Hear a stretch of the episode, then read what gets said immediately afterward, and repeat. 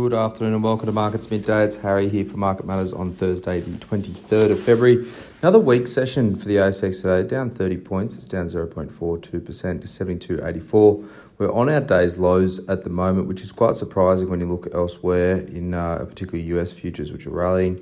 But in terms of what's leading us today, utilities is up again. That's up 0.97%. Healthcare is up 0.84%. Weaker sector is materials, down at 1.72%, and staples down at 0.88%. The hottest stocks, APE, they've had a good result today. They're up 9.3%. Smart Group, SIQ is up 7.91%, another good result there. And another good result, it's just reporting season moves today. QUB is up 7.86%. The weaker stocks, BGA is down 6.39%. PEXA Group, PEXA down 6.13%.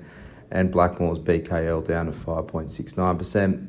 Obviously, reporting continues to dominate stock-specific moves today. We've actually got more shares trading up than down today, but we're going to still talk about four stocks that are lower on the ASX. Qantas to kick things off, their first half result today, down 5.33%. Their profit before tax of $1.43 billion was a beat and near the top end of guidance. They gave guidance of 1.35 to 1.45. Underlying EBITDA was in line at $2,429 million.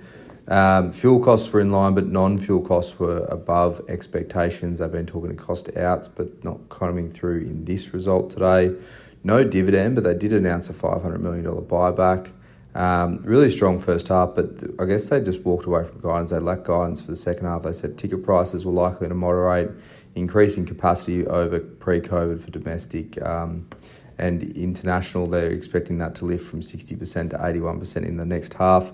But they did reduce a few of their sort of targets for FY24. You think of return on investment sort of ratios. A lot of that was lowered. There are a few moving parts in that on those numbers, but I guess it was just the lack of visibility in this second half that weighs on Qantas at the moment. Similarly speaking for Nine Entertainment, NEC, their first half, they're down 4.73%. It's an okay result. Revenue was $1.4 billion.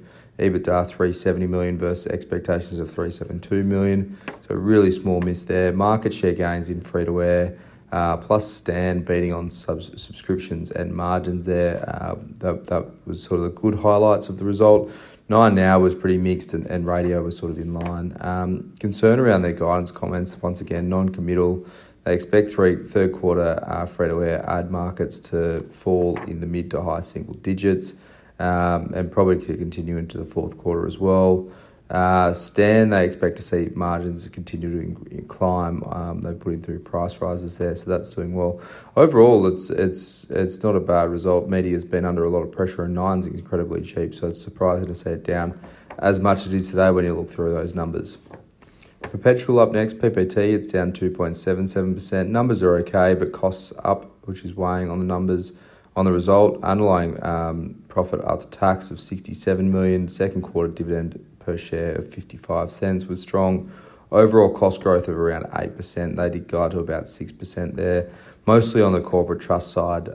They expect they're implementing a new SaaS product to transform that legacy systems on those corporate trust sides. So hopefully that does sort of moderate those costs in the medium term, but that's a bit of an upfront CapEx cost for them and a lot of moving parts in getting that one integrated. They also expect $60 million of synergies per year on the Pendle acquisition. One thing that we did really like about the perpetual numbers today is they're showing some improving performance in their funds. A lot of outflows across the board there. If they can continue to improve performance, you expect to see those outflows to probably stem and in best case scenario, you see some more inflows coming through. Have a look at Capital Health next. CAJ is the ticker, it's down 1.82%. These guys are a diagnostics imaging company. Okay first half, but it really sets up for a strong second half in FY24 and beyond. EBITDA of $19.7 million was a slight miss. Down 11% on the first half last year, but a 4% jump on second half last year. Margins of 20% was a bit light on, but they expect that to normalise back to 23 to 24% in the medium term. They said year-to-date revenues up 3.1%, so that's positive. Good to see diagnostic imaging rebounding a little bit there. They've also got a really flexible balance sheet, so the net debt to EBITDA is still only 1.1 times. That's after a recent acquisition as well. We do expect this market to continue to perform well. CAJ will continue to win market share there as well. So revenues to return, margins to rebound. That sets them in pretty good shape for the next 6 months and the next 18 months. Have a look at Asian markets next. Japan's Nikkei is down 1.34%. US futures, like I said earlier, are bouncing. S&P futures up 0.3%. NASDAQ futures up 0.6%. Bit of data tonight. EU inflation, probably the first one to look for. 8.5% expected year on year versus 9.2% last.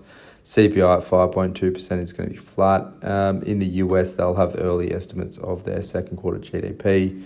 That's expected to come in at 2.8% up quarter on quarter. But for now, that's all for Markets at Midday for your Thursday. I hope you enjoy the rest of your afternoon. And as always, look out for the Market Matters reports.